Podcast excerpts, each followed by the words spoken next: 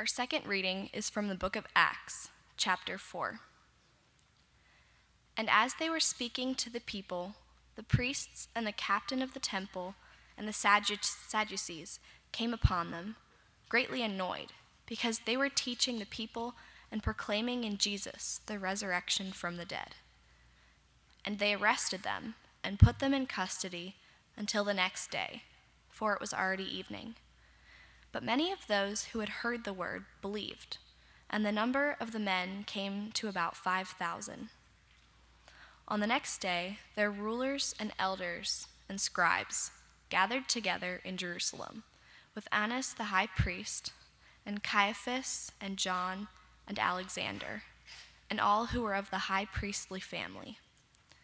And when they had set them in the midst, they inquired, By what power or by what name did you do this? Then Peter, filled with the Holy Spirit, said to them, Rulers of the people and elders, if we are being examined today concerning a good deed done to a crippled man, by what means this man has been healed, let it be known to all of you and to all the people of Israel that by the name of Jesus Christ of Nazareth, whom you crucified, whom God raised from the dead, by him this man is standing before you well. This Jesus is the stone that was rejected by you, the builders, which has become the cornerstone. And there is salvation in no one else, for there is no other name under heaven given among men by which we must be saved. Now, when they saw the boldness of Peter and John, and perceived that they were uneducated, common men, they were astonished, and they recognized that they had been with Jesus. But seeing the man who was healed standing beside them, they had nothing to say in opposition. Now the full number of those who believed were of one heart and soul, and no one said that any of the things that belonged to him was his own, but they had everything in common. And with great power the apostles were giving their testimony to the resurrection of the Lord Jesus, and great grace was upon them all. There was not a needy person among them, for as many as were owners of lands or houses sold them, and brought the, pro- brought the proceeds of what was sold, and laid it at the apostles' feet, and it was distributed to each as any had need. The word of the Lord.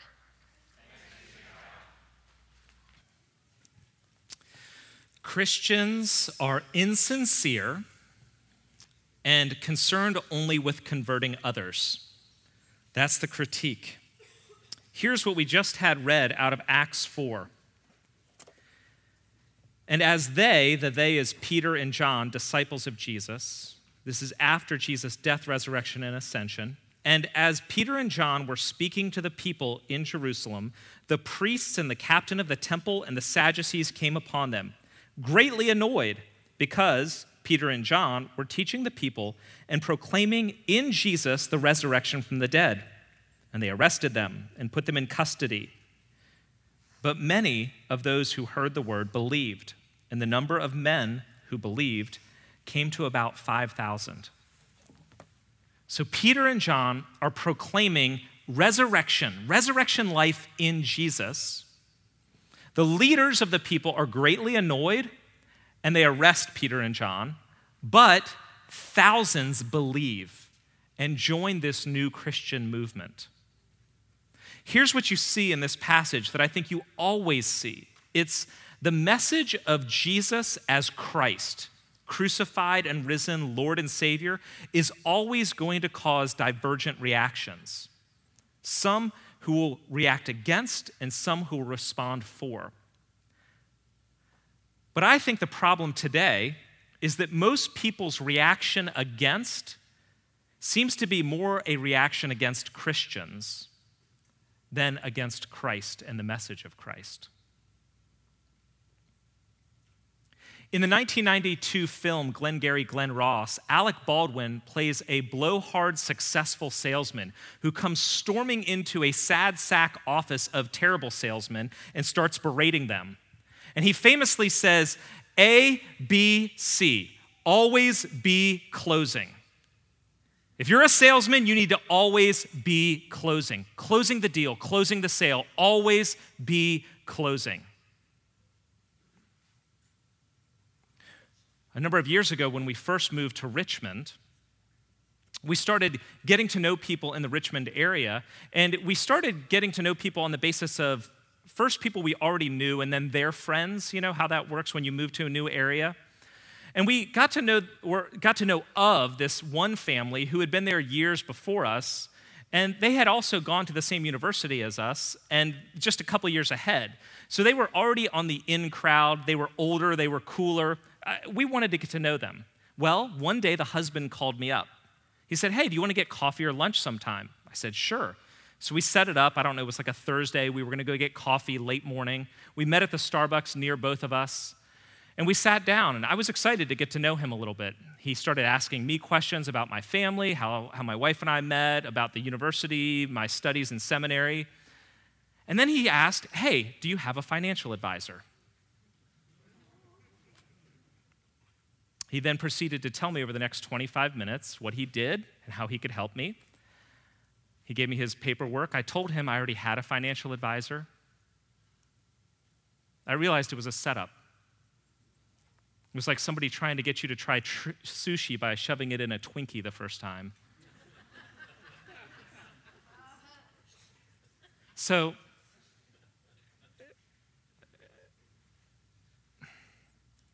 the reality is that if he had told me, hey, I'm a financial advisor, I'd love to talk to you about it, I would have said, sure. Uh, but I, of course, was under the guise that he wanted to be a friend, get to know me. He never called again.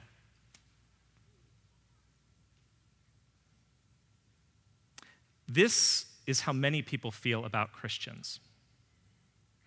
The outsider's critique of Christians, and an outsider based on the book that we're reading, is an atheist or agnostic and somebody who is unaffiliated or is a believer in another faith, basically, somebody who's outside of Christianity.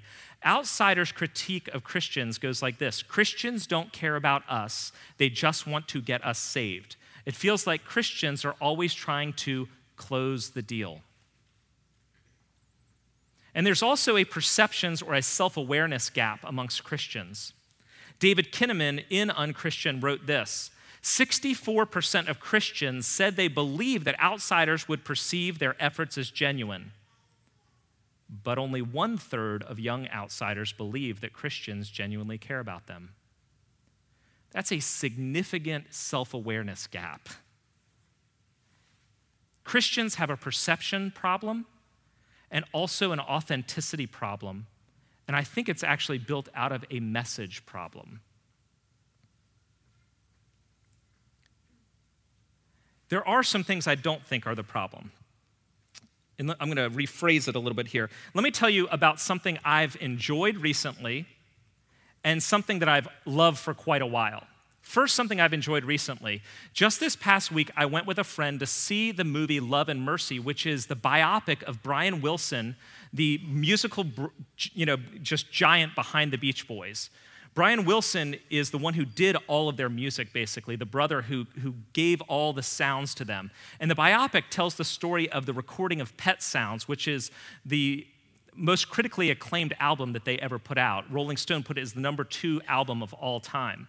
And it shows the making of that, but it also juxtaposes Brian Wilson's descent into mental illness. And so it's actually a hard film to watch because you see him descending into mental illness, and it flashes between the 60s and the 80s. And by the 1980s, he was under the control of an abusive psychiatrist, and you, you watch that whole episode play out. It's a really tough film to watch, but in many ways, it's also a wonderful film because it traces his musical brilliance at times. I remember one scene where uh, he gathers all these musicians and he starts handing them music because they're going to record one of the songs for, uh, for Pet Sounds. And this lady has a clarinet, I think it is, and she holds the music up and, and she says, Brian, there's something wrong with my music here. Uh, my bass line is written in A, but the guy behind me, his is written in D. Did you mean for them to both be in A or both be in D? He said, No, no, no, no. Just trust me. Go with the two different bass lines, it will work. Nobody had ever done this before. These were classically trained musicians who had no idea what he was doing. It's absolute brilliance, and you see it unfold in the recording of the music, and the songs play out, songs that you would recognize. And it's, it's a beautiful piece of musical brilliance, and the cinematography is good, where it sets in the 60s and then in the 80s. So, if you like Brian Wilson or the Beach Boys or are interested in this story or love music, it's a great film to go see. That's recent. Something I've always loved or loved for a long time is the Vienna Inn. If you are a person who has been around Vienna and have not gone to the Vienna Inn, I will warn you, it is not a clean restaurant, but it is a wonderful place. It's a wonderful place because you can go there and see all sorts of people. On a Friday night, you will see a group of middle schoolers hanging out. You'll see people who've just come off of the softball field. You'll see an older couple having dinner together, a whole family with little kids there. You'll see people sitting at the bar who work during the day and are hanging out together with their friends in the evening, a group of college kids back from college. Everyone is there. The food is simple and greasy, as it should be. And they have these placemats that you can color on and tape it to the wall, and you're part of the decorations. If you haven't been, you need to go. If you don't like greasy things, try it once, at least you'll have experienced it. It's wonderful. What did I just do? I just evangelized you guys. I just evangelized you about a movie and a restaurant so, my take is this the problem is not being evangelists. Every one of us is an evangelist for something for cities that we love, vacation spots, restaurants, music, albums we've listened to. We are evangelists all the time for brands, for cars, for people. C.S. Lewis talks about this. In his reflections on the Psalms, he talks about how all of us love and value things, and when we do, we want to praise them and share it with others. This is what he writes The world rings with praise. Readers praising their favorite poet, walkers praising the countryside, praise of weather, wines, dishes, actors. Just as people spontaneously praise whatever they value, so they spontaneously urge us to join them in praising it. Isn't she lovely? Wasn't it glorious? Don't you think that magnificent? It is frustrating to have discovered a new author and not be able to tell anyone how good he is, or to hear a good joke and find no one to share it with. I would suggest, along C.S. Lewis lines, that we're all made to praise things. We're all made to share the things we love, the things we value, the things that impact us the most. We all evangelize. So I'm going to suggest that's not actually the problem. So, what is the problem? Some people, many people, will reject Christianity because they don't agree or believe that Jesus is the Savior and God. They should not reject Christianity because of us. But that's very often what happens. And I'm going to suggest that the, one of the problems is that our gospel message is too narrow, and therefore our gospel mission is often too narrow as well. If our gospel message is simply you need to be saved from your sins, and that's it, then the way I will go about gospel ministry is trying to close the deal, trying to get you saved. But when we think about how the gospel is drawn to its full conclusions, its full impact, everything that Jesus came to do, it changes how we approach our message and our mission. This is what Jesus has come to do. He has come to reveal God. You see Jesus, you meet the living God.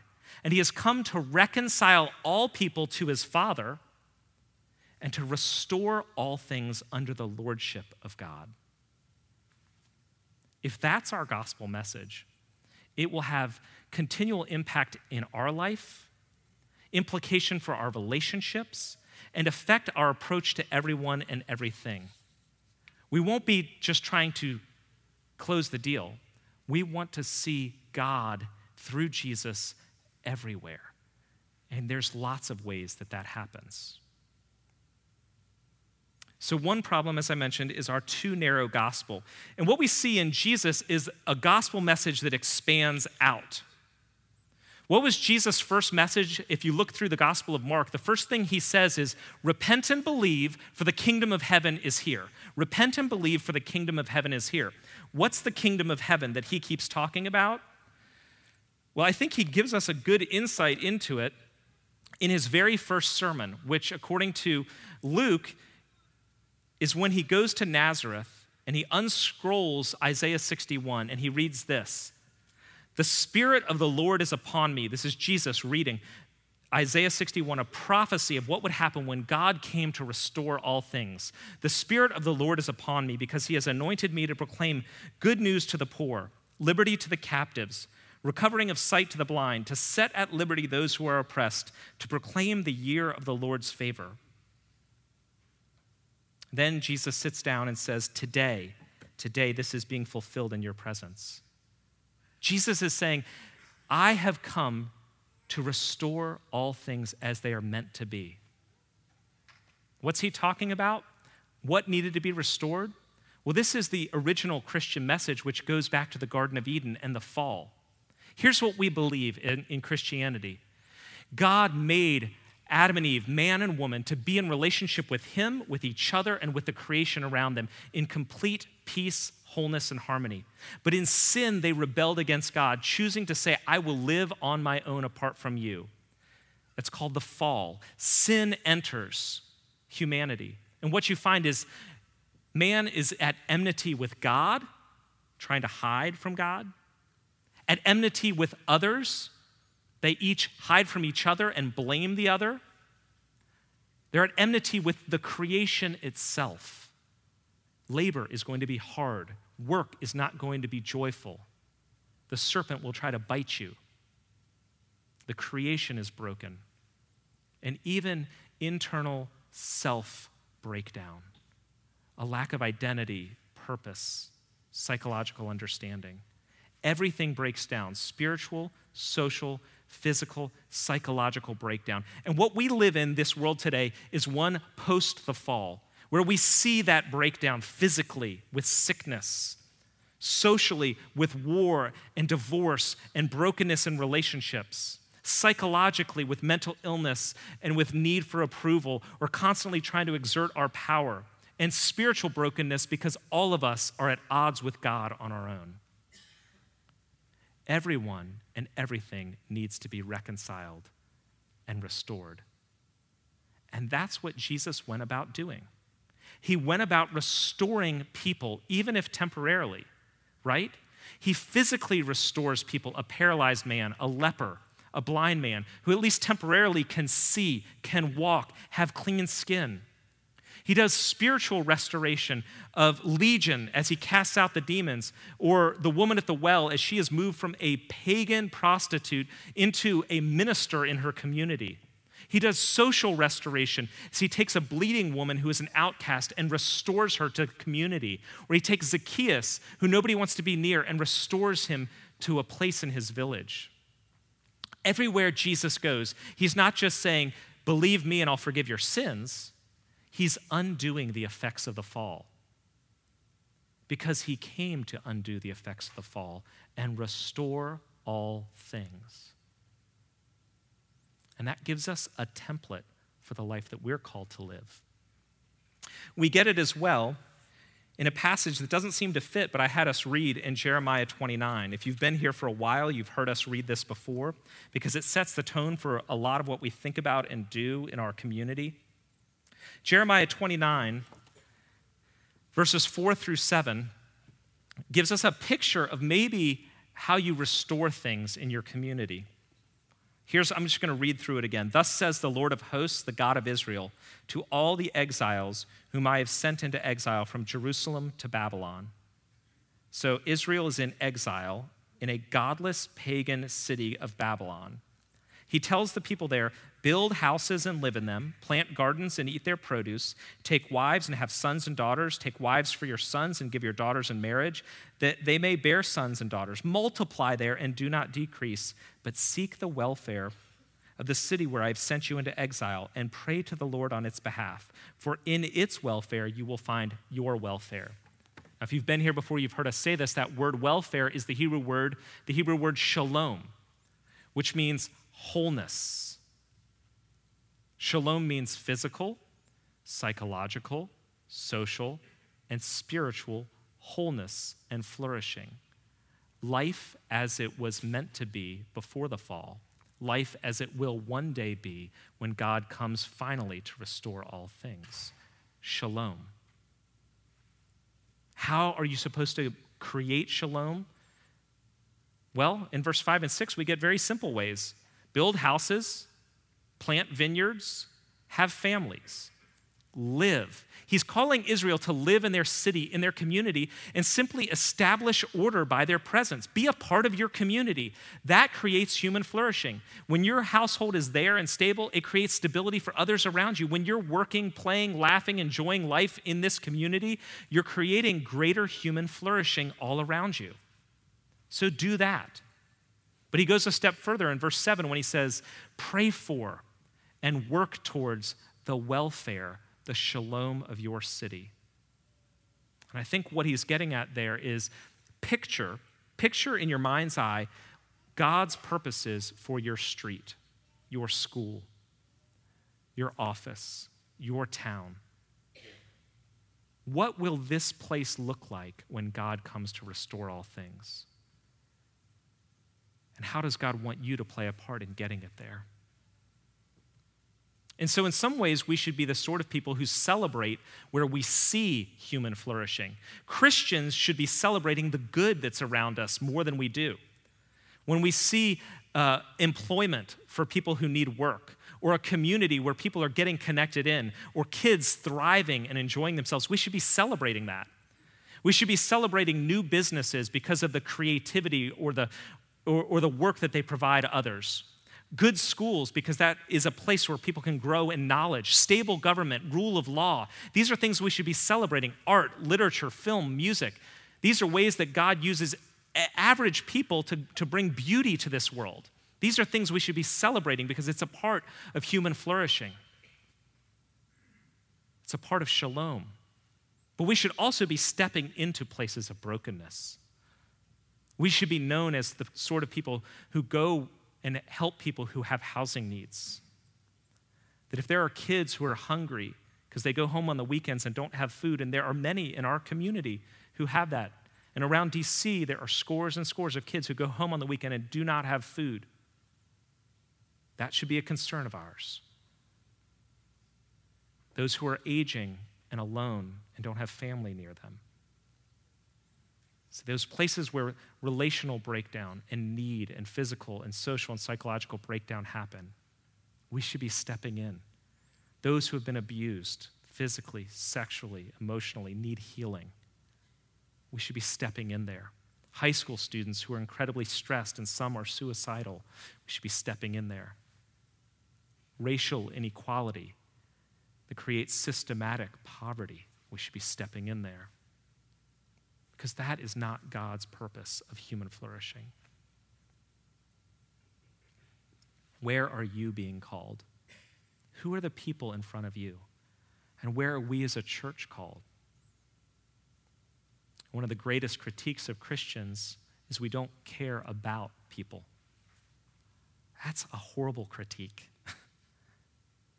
when the church first started, it was known as the only group of people that stayed behind to care for those dying and suffering in the plagues. Everyone else fled, the Christians stayed. These are the places that we should be stepping into as well. Because our heart should be moved by love.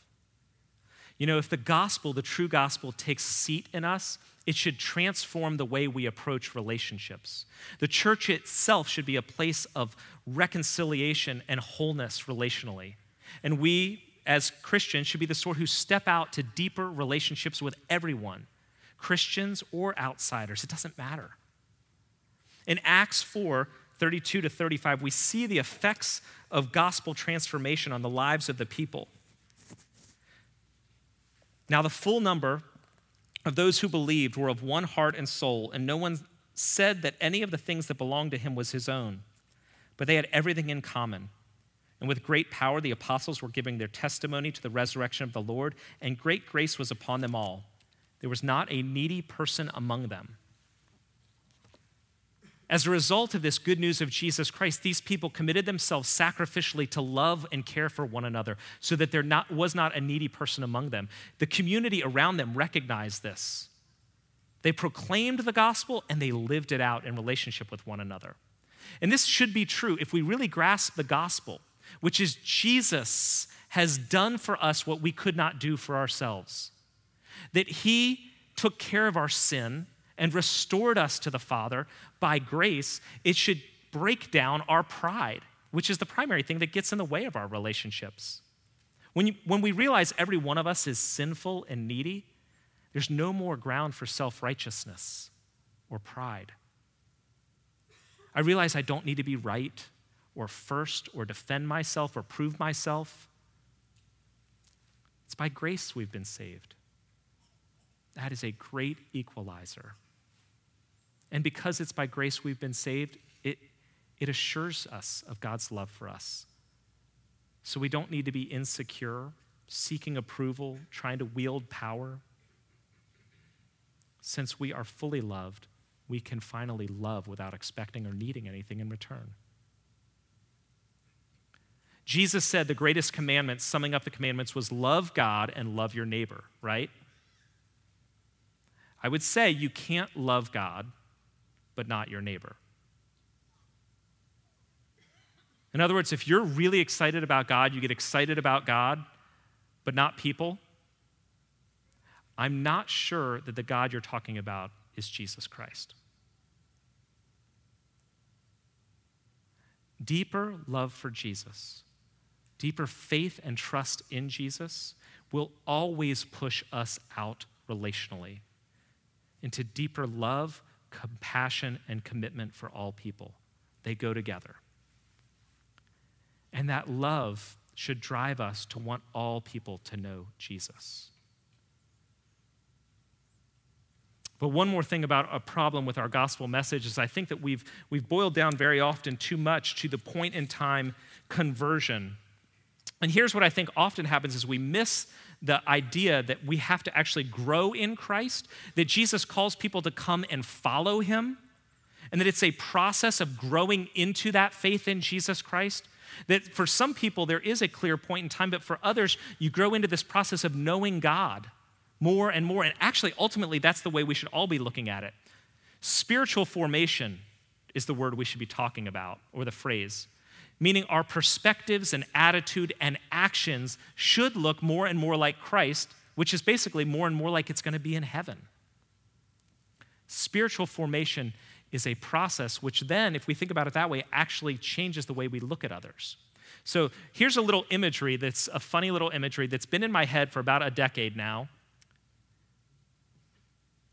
Christianity does say this at some point, you cross from death to life when you put your faith in Jesus Christ. At some point, you accept the cross, that you're a sinner and Jesus died for you. But here's what I've come to realize while I am on that side of I've put my faith in Christ, am I the first, second, or third guy on the right? I don't know. Here's what I know every person I come in contact with, I see as people that are on this journey with me towards Christ. And so every one of them I'm pushing or pulling. And then you know what I've found as I've gotten into deeper relationships with people, the people I thought I was pulling were actually pulling me at times. Because there's areas where I'm stronger in my faith, more Christ like, and there's quite a few areas where they are. And I'm learning from them. So rather than me trying to convert people, I'm saying, look, we're all going towards Jesus. That's just, that's where I'm going. So let, you want to come? Help me get there? Let's, let's go. It's a lifelong process of journeying with people towards eternity. Ultimately, everyone does need to come to a decision on Jesus Christ. But I also don't know when they do or will. I can't know somebody's heart, I barely know my own. Think about Peter. When was he saved? Peter, come and follow me. He drops his nets and follows Jesus. He steps out of the boat later on and starts walking on water, then doubts and sinks. Who do people say that I am? Who do you say that I am? Peter says, You are the Christ, the Son of the living God. In the very next sentence, Jesus is saying, You are following Satan, Peter. Peter says, I will never deny you, and then denies him blatantly. And then weeks later, he's standing in front of the people in Jerusalem saying, Jesus, Jesus. There's salvation in no one else. There's no other name under heaven whereby we must be saved.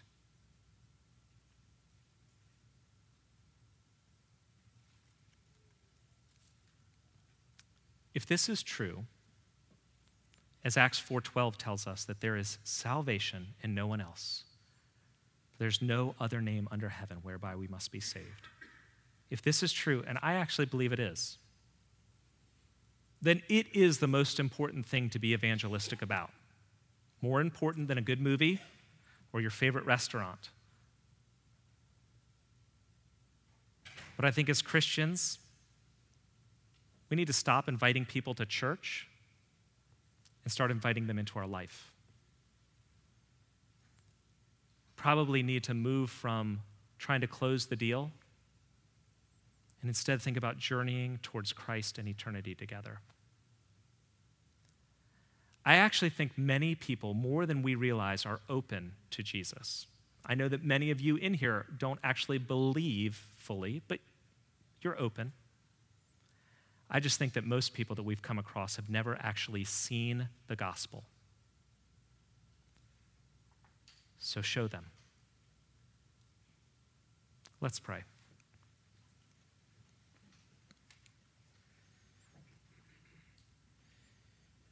Jesus, it's unfortunate that we get in the way of what you have done for us and for this world reconciling us to the God who made us, and seeking to restore all things under your lordship. But I pray that you would break down our hearts and pride, our lack of love,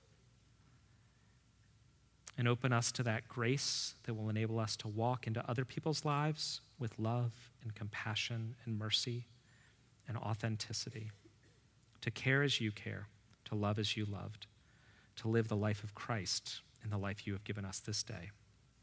Amen.